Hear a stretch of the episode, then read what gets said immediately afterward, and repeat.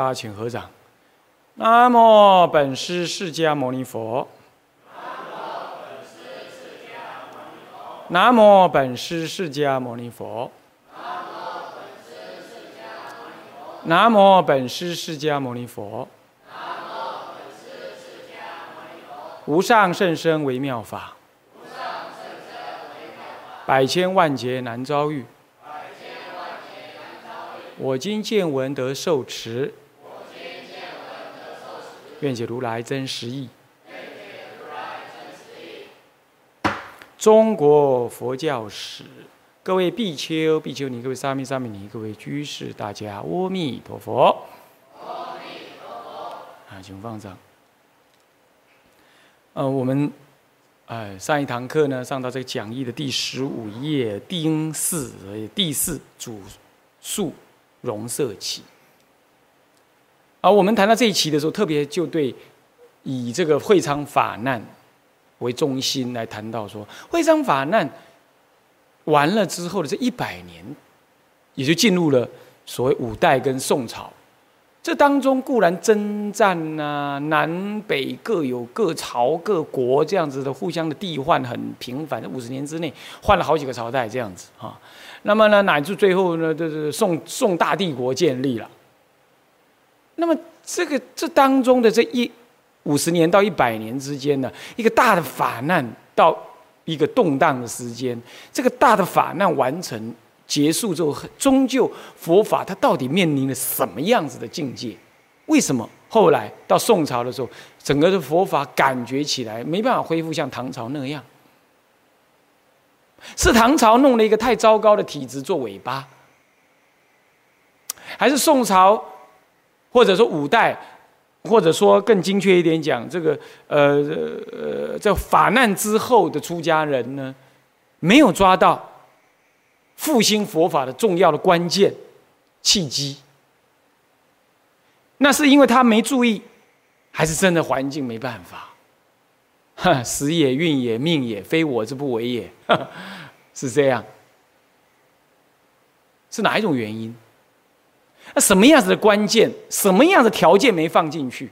所以他没办法再恢复。当然呢，佛法就像人间的一切一样。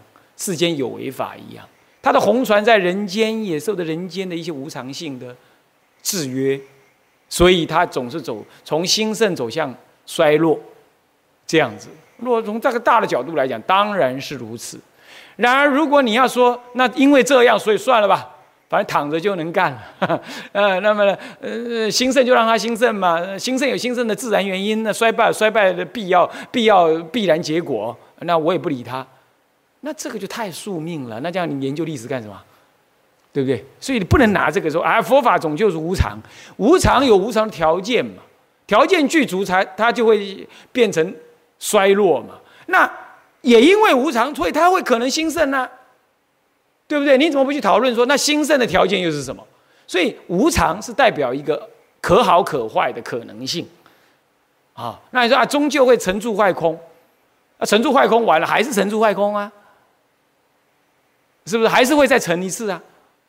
所以我们就是要在一代一代的去检讨，啊，原因，啊，那当然有时候说啊，我没办法，那没办法，没办法，好歹你也知道，没办法是非我是不为也，是我无能为之，无力为之，那那这样至少你对历史交代的过去嘛？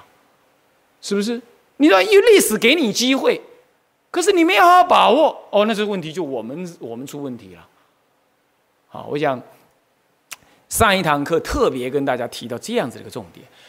好，当然我提到呃有关于呃这个律宗的一些情况啊，不过这当然要稍微修正一下，并不是说会商法难完了之后三大部就不见了。我讲的快了一点啊，有同学也提醒我，那并不是这样。其实，在北宋呢，哦，我像元照律师，他都还在研究南山三大部，注解南山三大部，在他之前也都有研究，那算是北宋。中期的时候的事了，中叶的事。不过问题是，元照律师他早先学天台，然后后来他学了律宗的时候呢，他有要托钵，结果在他的原呃灵芝寺啊托钵的时候，被当时的人当作是一个异类，所以他的一些行为啊，本身要不就他自己也很刚烈，要不就当事人并不认同。所以从这件事情来反衬，就是说，可见在他那个时候，你看他的文章，他所注解的部分，他就很感慨佛法戒律的衰亡。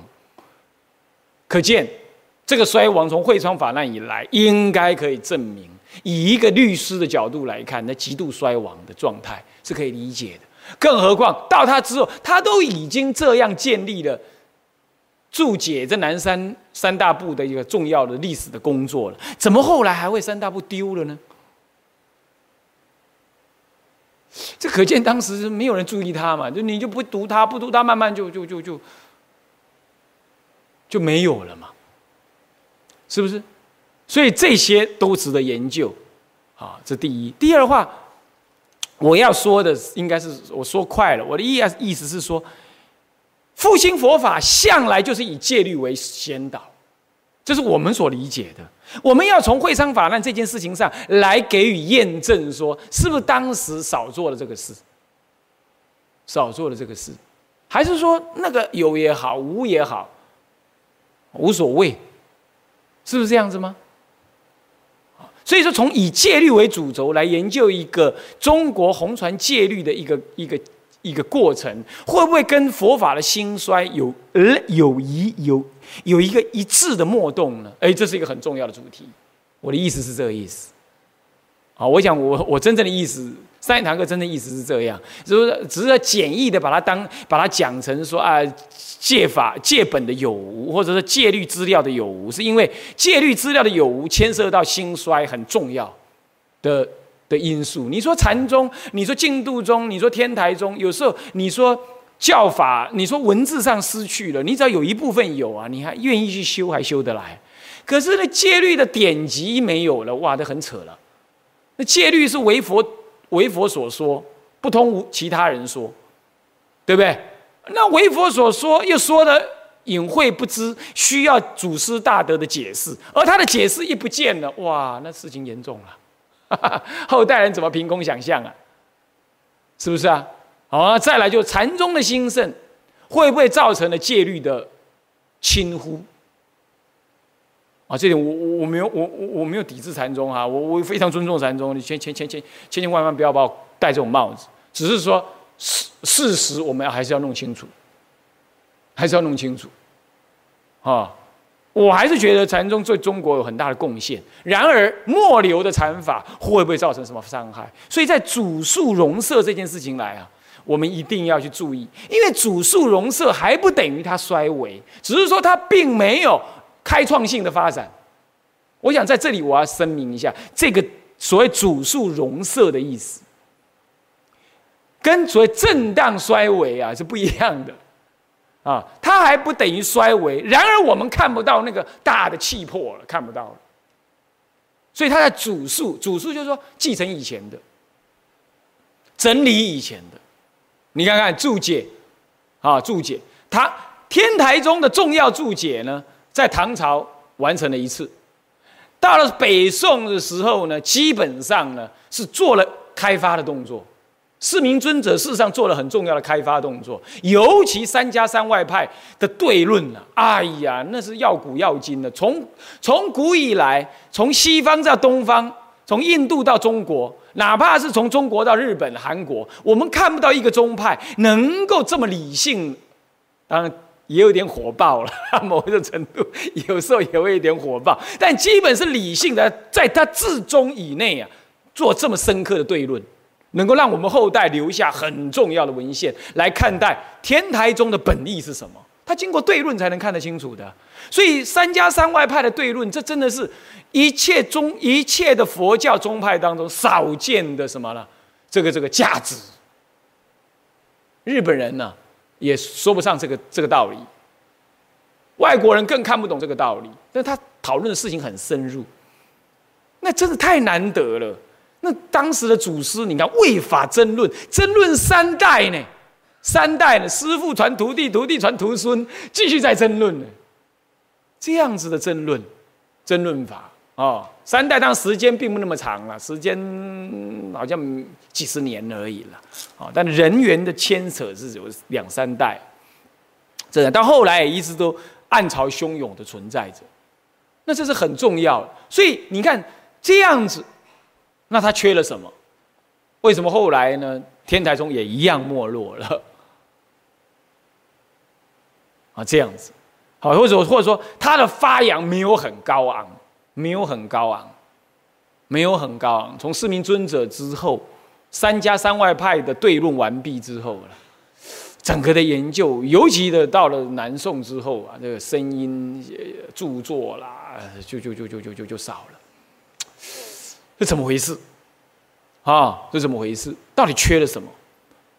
所以我们讲主述容色，就他一直基于以前的建立的这个宗派的基础，然后再继续强化那个内容，或者清晰它的内容，或者重新纯化它的。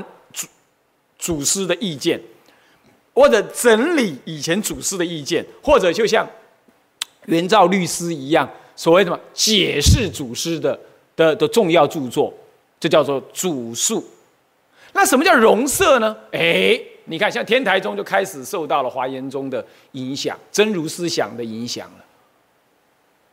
啊，真如的这种思想的影响，好，这是这是一种所谓的嗯。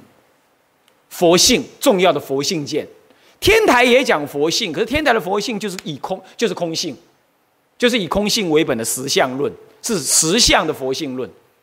可是呢，华严中所讲的这个佛性或真如的话，是一切万法之本，几乎有这种意思了。所以它意思不太一样。那天台宗在这里被转进去了，被挪进来了，所以它才成形成三外派的思想。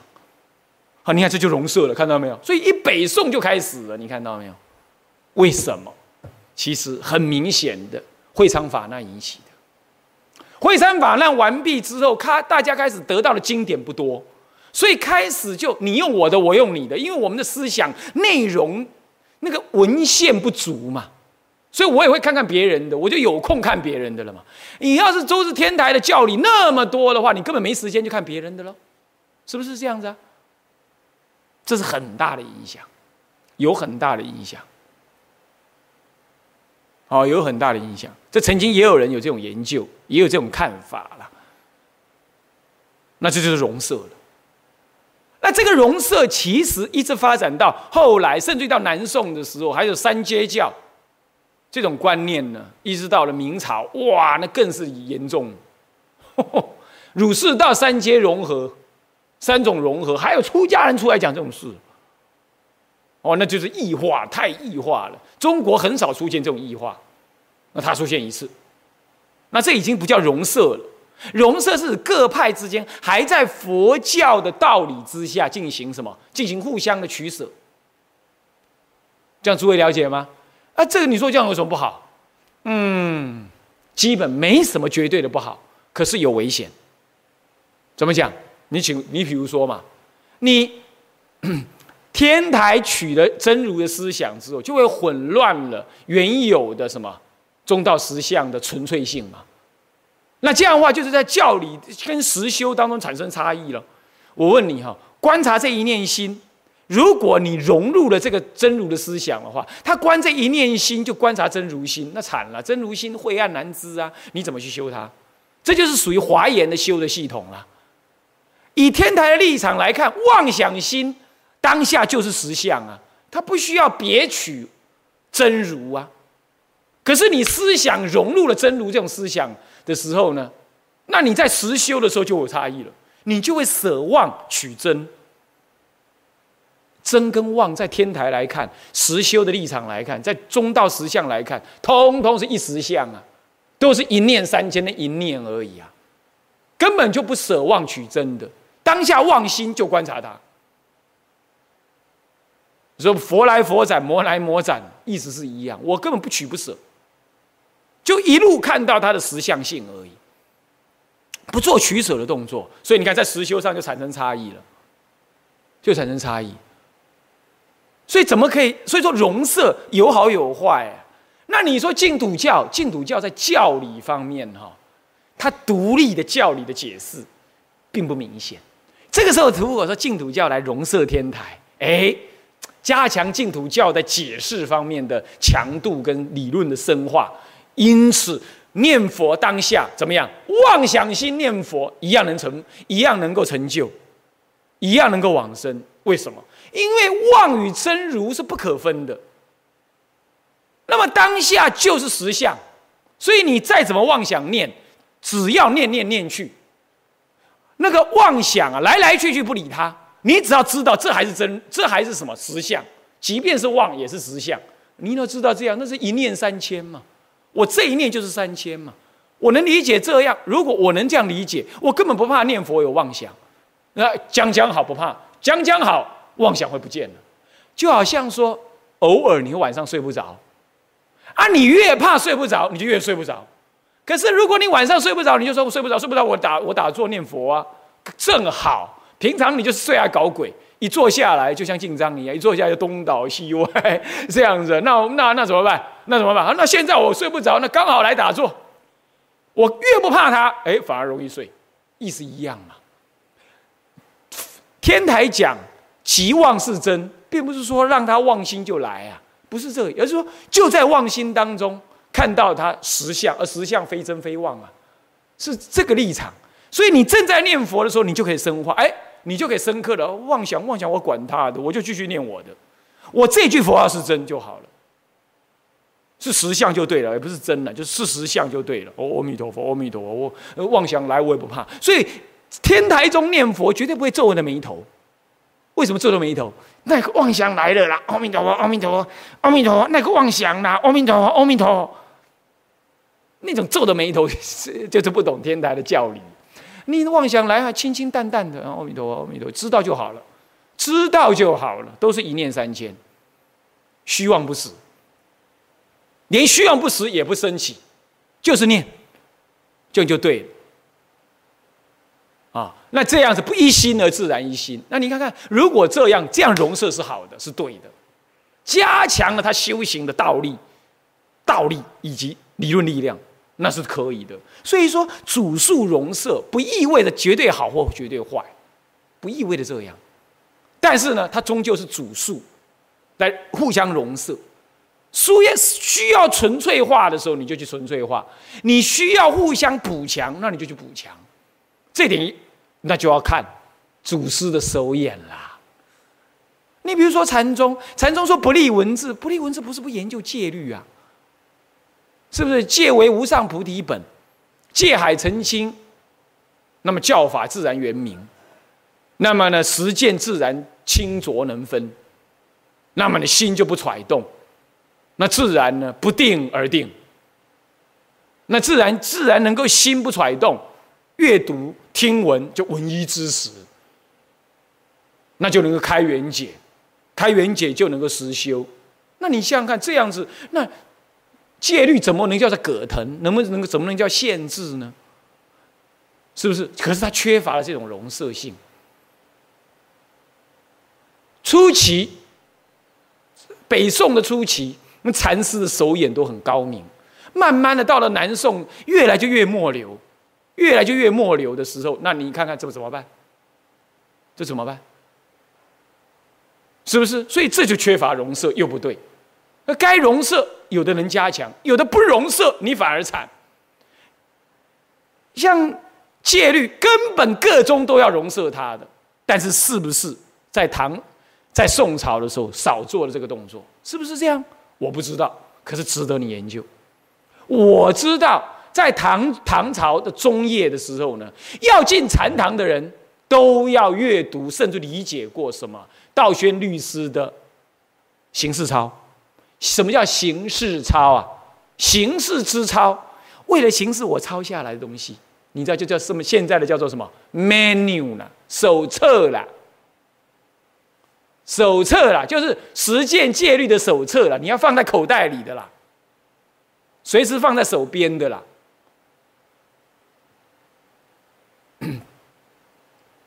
我曾经在哪里读到的文献是说到说，当时要进入禅禅堂或者修禅的人都有经过类似像形式操这种戒律教理的熏陶，可宋朝已经听不到这样的事情了。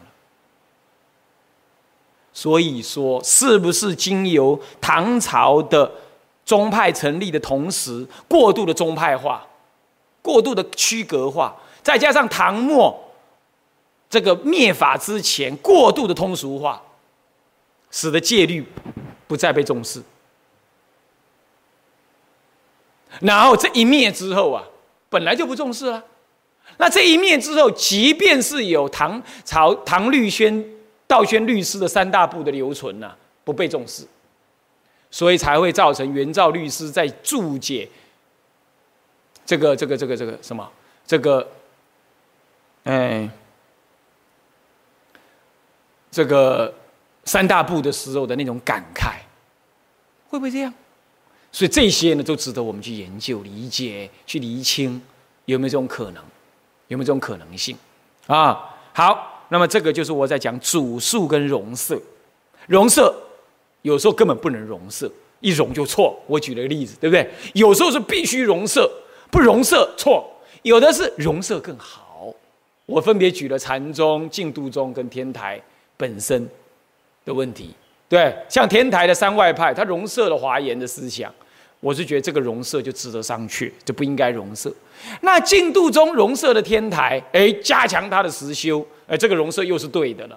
那像禅宗不容色又有问题，所以有的是容色不容色也没关系，净土中还照样可以念佛求往生，容色的更好。啊，有的是一容色错了，啊，有的是容色不容色反而错。哎，你看看这看法有各个不同，对不对？所以容色。我才指这个意思，所以在这段时期，宗派个别都成立了。后代的人到了唐宋朝的人，怎么看待唐朝这兴盛的宗派内涵？除了说怎么恢复是一个问题以外，接的是恢复了又怎么看待？啊，恢复了清不清，完不完整，正不正统，还是在融色的过程当中无？扭曲了宗派的价值跟意义，或者混淆了宗派的纯粹性，造成修行的不纯粹，还是说该融色的你一直没有，一直缺乏融色？那各自独立开太严重。你比如说，会不会因为宋宋朝的这个这个研究教理因此断层之后呢，使得非常注重文字研究的？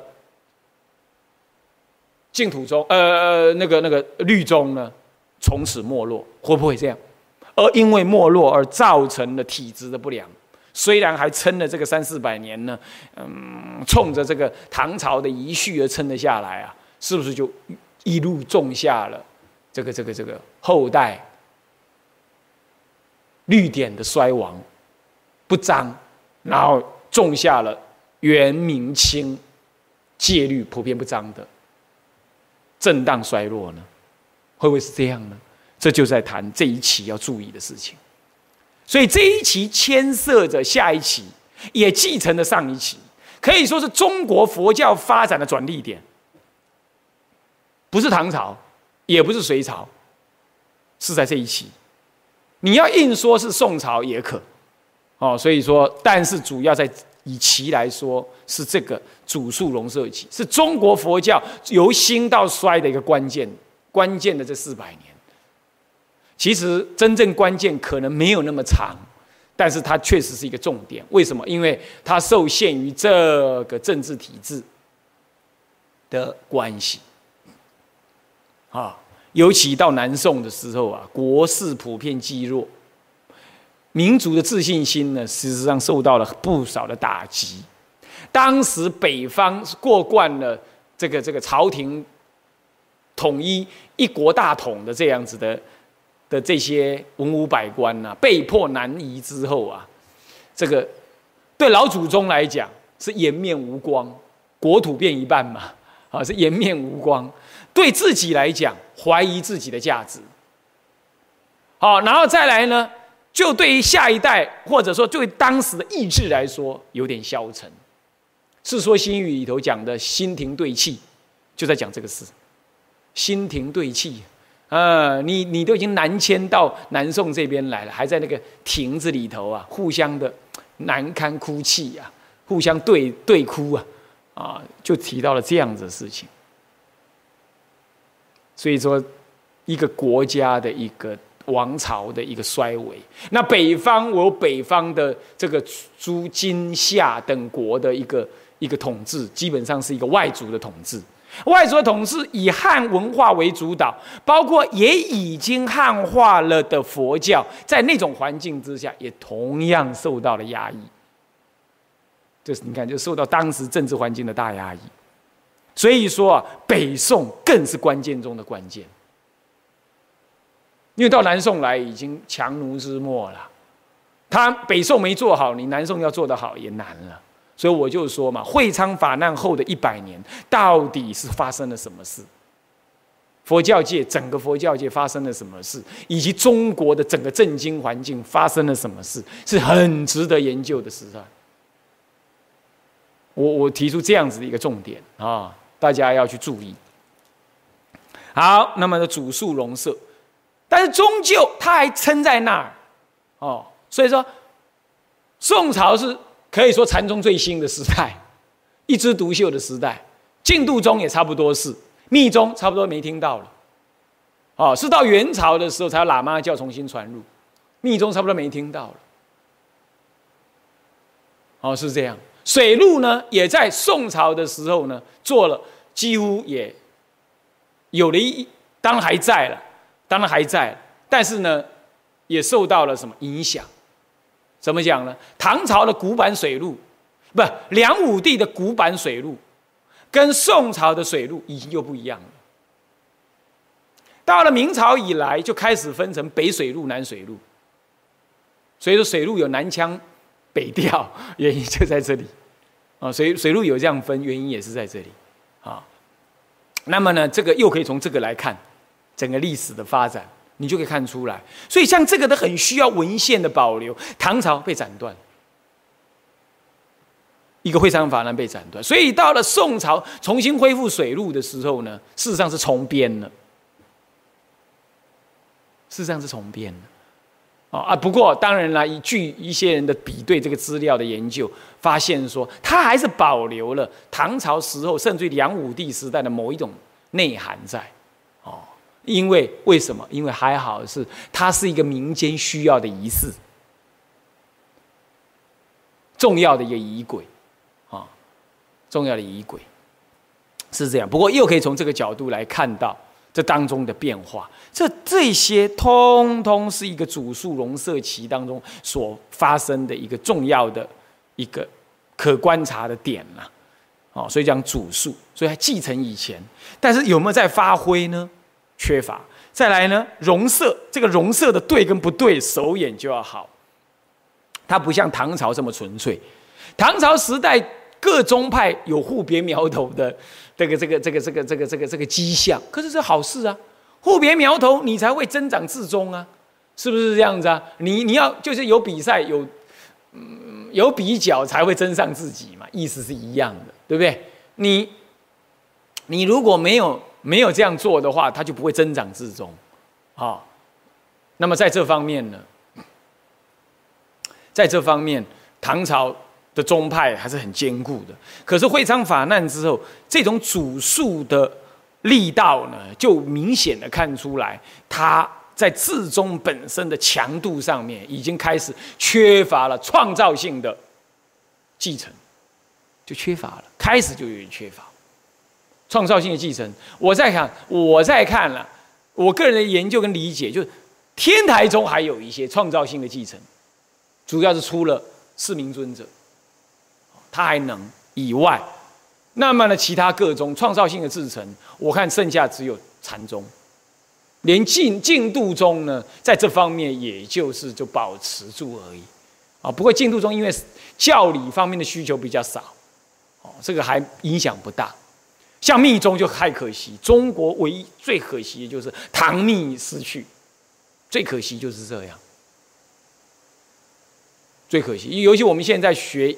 我们如果去注意到咽口的话，啊，注意到咽口，我们就更会感受到这个问题，啊，因为中国本来对于咒语的传承就困难多了，因为中国的语言是什么？是象形文，是象形，不是象音。印欧语气通通是像音而不像形。诸位这样听得懂吗？我们都是看字才懂音的。呃，我们看字不一定能懂音，一定要去死记那个音。可是西方它是用字母来拼音，所以拼音文字，它本来就是像那个音的，就模拟那个记录文字，没办法记录音。那印欧语系直接文字就能记录音，看文字就能读音。你看看，看文字就能读音了，那这一点就太惨了。再来更惨的是什么？更惨的是。印度传过来的咒语呢，常常是多音节，而我们呢，每一个字都单音节，我、你、他、佛、法、僧都单音节，一个字就单音节。因此，我们呢，人家一个字啊，三两三个音节的字，我们要用三两三个字去模拟它，而偏偏这个模拟的这个字啊。又随着时代读法又不同，哇，很惨。读法又不同，所以“罗”在唐朝是读“辣”，“辣”是合理的。你看台语保留唐朝的古音“甜不辣”，还保留这个古音。现在的国语把它读成什么？“天妇罗”。你们注意到没有？台语还在填读“甜不辣”。可是现在我们在写这“甜不辣”三个字的时候，我们是写“甜”，很甜的“甜”，不，不是很辣那个“辣”，把它写成这样，这个“辣”不是的。古音那个“罗”字就读作“辣”，很惨呢。你哪里模拟得出来？唐朝的古音就是这样读的。所以你看看我们那个，我们那个什么，那个大悲咒啊，憨憨的，你要用国语读。南摩诃罗德罗达罗耶耶，你怎么读成这个样？你一定会读成南摩诃那德那耶耶，是这样读的，对不对？要这样读才对，是不是？还有，你看，那个一切圆满成就叫做刷哈刷哈刷哈不哈，糟了，中国音里头没有不这个音，这知道怎么办？沙婆，结果你现在看到人家唱歌，唱那个心经，或唱那个那个什么，唱那个大悲咒，沙婆，你就这样唱，没办法。他那个他那个印度的古拼音是听拼成沙巴，所以有时候我们会看到说和有没有？哈，梭和梭和跟沙坡和是同一个字，在描述同一个字是萨法，萨法，这个这个这个这个尾音。这个是一切圆满成就的尾音，就很惨啦。因为我们那个古音用古字来描述，结结果古字的读音又改了，结果音就失去了。这是当时鸠摩罗什时代的时候就已经很感慨了，他就很感慨，他说啊，用我们的语言来读那个经跟韵文呐。是非常的优美，但是用你们汉文呐，要去读成那个韵文，那个韵，那个那个那个那个那个寄语啊，熬牙结虚啊，然后就不好听，很惨，因为你要模拟那个音呢。所以说，唐朝的范密没有保留下来，没有好好的保留。这对中国佛教是个大损失。像这个，通通是主述容色期你所要看到的事情。什么宗派消失了？什么宗派衰落了？什么宗派去容色了什么宗派，而造成什么结果？这些一切，通通是在第四主述容色期里头，你要去看到。那什么宗派过强了之后，什么宗派就弱了？你看一个森林里头啊，龙宇休息啊。都是相思树，你别的树你就长不出来。结果相思树一死，通通死光，整个满山遍野的树就死光了。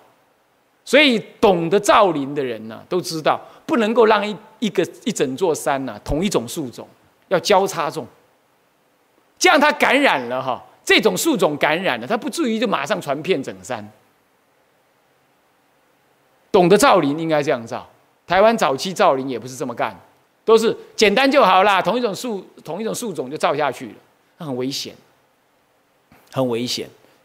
啊，现在大陆也都是这样弄，同一种树种造一个山，那这不对，要综合混杂的种，同类的，同一个习性而不同种的种在那儿。那这也一样啊！你从生物界来看，那当时宋朝是不是禅宗过度的图显？这一图显，禅宗一败，全败光光。会不会有这个问题呢？这这些都从主述龙社期作为关键点。诸位这样了解吗？我我在讲解他的一个观察的重点，好，观察的重点啊。好，我们来看时间，大家知道了哈。几乎就是宋五代跟宋朝整个朝代，好哎，整个朝代啊，尤其当然多少跟宋朝这个这个朝代的这个这个王朝的一个一个形式所气氛所所影响也有啊。其次呢是物二特征，此其以会昌法难为始，由于政治介入灭佛的相对彻底，刮胡。乃三五一中四次法难中最为严重者，政治的介入灭佛。其实这话也不一定对，因为四次灭佛，通通都嘛是政治介入的，啊，通通嘛是政治介入的。只是这一次呢，特别全面性、有组织、有计划而全面，遍及全国，而且深刻，而且一波又一波，好几波。啊，是这样啊。那么，因此经历了隋唐以来所累积之各宗派的文献，在此次法难当中遭逢了甚大而难以恢复的损坏，再加上随之而来的五代，在短短五十余年间，北方有五朝，是南方有十国，各自发生了快速的什么？这个地变、地换、教典的流失所形成的教义不彰，跟政治的不敬、不敬就不安宁了，所造成的修道不安啊，一解一行，通通毁了，是不是啊？通通毁了啊，已使得五代以来佛教的发展面临了全新的瓶颈跟考验。这不同于隋朝，哦，说什么理解啦、综合研究啦等等，啊，这样子的，这样子的问题，它不同于这样，不同于这么这么这么样子的一个很新鲜的问题，不是，它是面对了已经发展了，结果教法重新消失，然后修行又不彰，又难修，因为动荡嘛，动荡，动荡。这个时候，你可以从高僧传里头去看一看，这个时期出的高僧多还是少？他们的伟业，他们表现出来的风格，跟以前的风格又怎么样不同？你就可以去承认我这个话是有道理。那如果这话是真的，请问，两岸今天的纷争，以及当时从民国初年一再的内乱斗争，面对日本的侵略。二次世界大战的这样蹂躏中国，跟人家这个五代来比，我看是有过不及，对不对？所以我们得承认，我们正站在一个大大的法难之后，我们肩上的担子是很重的。如果在这个关键恢复的关键期，两岸的佛弟子们不好好考虑，不好好仔细的去注意。历史的经验的话，我们将会失去非常关键的东西。那这个时候，再经过一百年，我们的子孙，我们的佛教徒，会继承一个怎么样子的一个佛教？如果他那时候出了一个像我这样子的人来研究，说，呃，那个时代历史到底那时候佛出家师傅干了些什么事，都没干，重要事都没干，那完了。只有搞通俗红话而已，听说有个家伙在那里讲经，也一直呼吁，看他也没干出什么好事来，那完了，那不完了。所以你们这些佛教徒不要傻乎乎的啦，啊！我们在历史的关键点上面，啊，我们把握一个时时间点，再慢一点来不及了，会来不及。所以怎么办？哎呦，我实在是每次讲到这个都心寒胆战，啊，啊！所以面临着全新的瓶颈跟考验。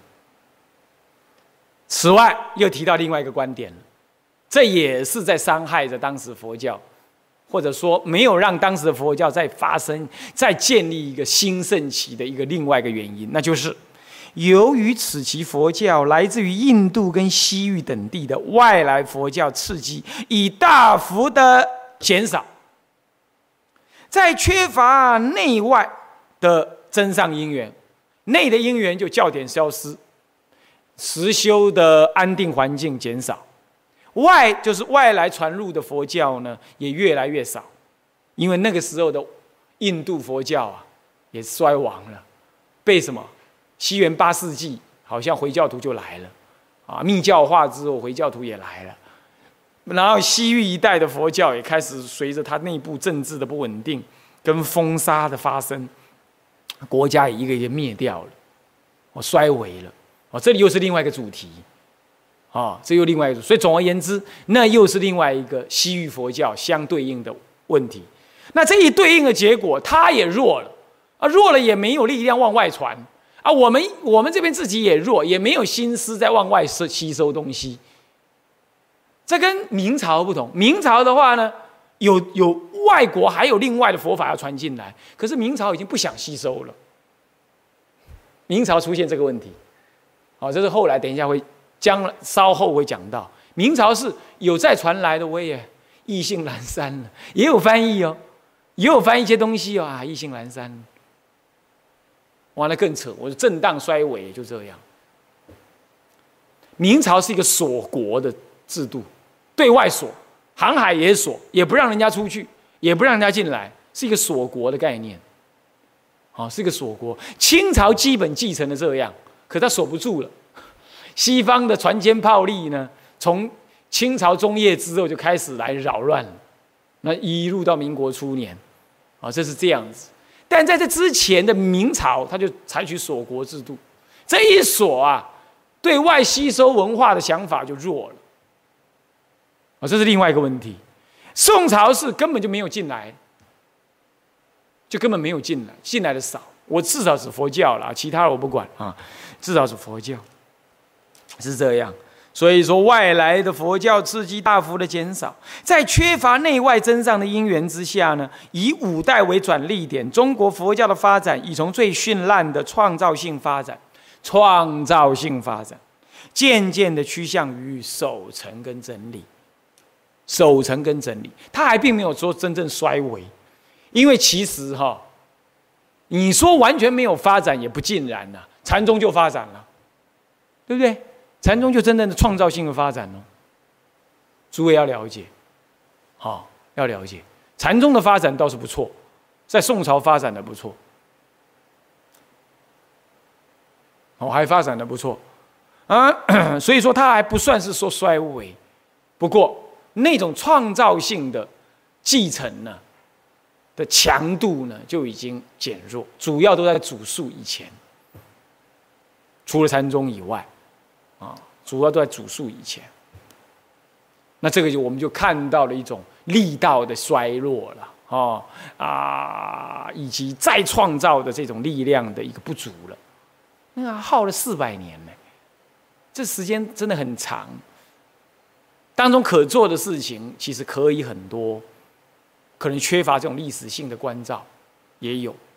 好，如果说有什么创造，就是天台宗跟禅宗两宗而已。但天台宗力道相对不久不多，哦，前有一位这个四明尊者，南宋有一位智盘大师，好，他他整理了天台的历史，哦，好，那重新的发扬了天台的价值，但是力道都相对的不大，相对的不大，是这样。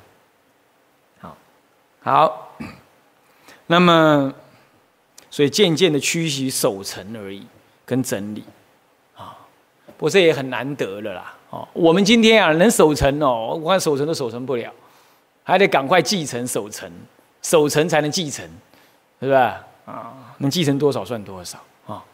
好，这就到这里啊。那么内容呢？几一是主述的性格跟禅净化，这两个没有一定了，不过我把它讲在一起啊。此其中虽仍具体而为的。继承了唐代以来的宗派佛教发展，各中也尚有中心及续存。这个中心跟续存意味的就是主述的意思，啊，主述意思在此。然基本上元气大伤，此则不同于北周的灭法，反而促成了隋唐佛教的发达。其佛教的气势已大不如前，所以只能守成。所以，此其各宗派中教不受教理研究所限，而倾向于实践的这个禅净两宗呢，则渐渐地兴盛了起来，并取得了中国佛教的代表地位。诸位啊，当你注重实践的时候，当然是很好。可是注重实践没如果没有了教说，如果没有了理论的研究跟支持，你就会知道，它终究要衰落。你像西方，你像现在南洋一带来传来的这些禅法，它并不是因为说它，它今天有它的实践就多高，并不是，是因为台湾目前的实践力道简直微乎其微，形成了一种渴求，这种渴求形成一种反动，所以他要引入这个。你如果从一个教理来看，它根本就没有什么新奇可说的，所说的那些道理不过是转成白话，现代人容易懂这样而已。深刻是毫无深刻，然而它容易实践。以现代的忙碌的人急功近利的立场来看，哎，它吸引人，是这样啊。当然了，那也不坏，只是说。这种情况你就可以看得出来，即便这样子一时的吸引，能不能流传于长久，有待时间的考验。一个教派要流传的长远，一定是内有教理，外有实践，你才能流传的长远。所以说，到了只能有重于实践多的时候呢？那这个时候就慢慢的一代一代就各自随各自说，因为你思想没有统一，所以它就容易形成末流。所以为什么我们在这个时代，我们说我们要恢复天台？因为天台有教理，你依教参禅呐，中等之人都能得成就，下阶之人虽然不能得成就，至少思想不颠倒。诸位这样了解吗？因为你你至至少思想有个没落。所以它能够长久久远，流传久远而不坏。可是如果你只有操作，你少于这教理为本，你操作一期有人接应，好，下一期还有人接应，你能够传。到了第几期，哪一期开始接应的人少了，实践的人接心接你这样实践的成就的人一少了，马上你就失去了什么？失去传承了，因为你少于教说。教说不够深刻啊，这就是重点。诸位这样了解吗？所以今后呢，我们要注意的一定是教解双红，解行并进，教观双美，这样子才能够让佛法长期流传。哦，我们可以从这里来看出来。所以当时渐渐兴盛起来是禅净两宗，啊。好，再来己二。容色性格与中国化，在中唐以后即已启动了的这种所谓的社会的通俗红化机制，在唐末五代之时已逐渐的走向世俗化，一般讲的中国化的滥觞，哦，不过这里应该不让讲中国话，这要修正一下这个说法，应该是讲世俗化，或者是说低俗化的暗伤了。这个应该指的是这，不是讲中国话啊。这里要稍微改一下，这个字要改啊，这个这个文字要改，不是中国中国话早就在中国化了啊，这不是中国话啊。当时可能我没有注意到这个这个用词啊哈。五代之后的宋赵，赵宋。对于佛教虽基本上采取护持的立场，但在整体的佛佛教体制已渐趋下滑的大环境之下，佛教对内面临的各种的衰微、混同与对立，因此在中心各宗教义的同时，也逐渐的朝向进一步的什么呢？进一步的所谓，这里才讲中国话。进一步的中国化及各宗的互相融合，